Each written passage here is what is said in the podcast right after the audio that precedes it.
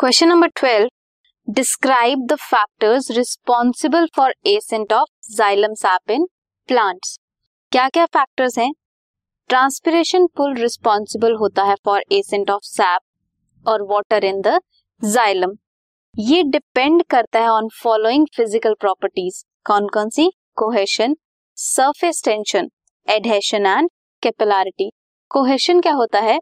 Attraction between water molecules different different water molecules जो हैं, वो अट्रैक्शन जो उनकी होती है that is cohesion surface tension responsible होता है for greater attraction between water molecules in liquid phase than in the gaseous phase surface tension में क्या होता है मेनली जो भी वाटर मॉलिक्यूल है, वो अपना इस तरह से अट्रैक्शन करता है with in the water molecule कि वो कम से कम स्पेस ऑक्यूपाई कर सके।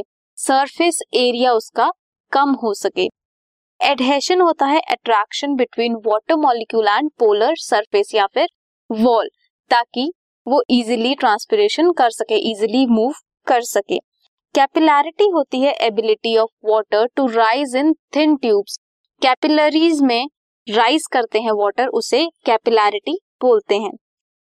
ये फ़िज़िकल प्रॉपर्टीज़ थी जो वाटर को अलाउ करती हैं to move against the gravity in xylem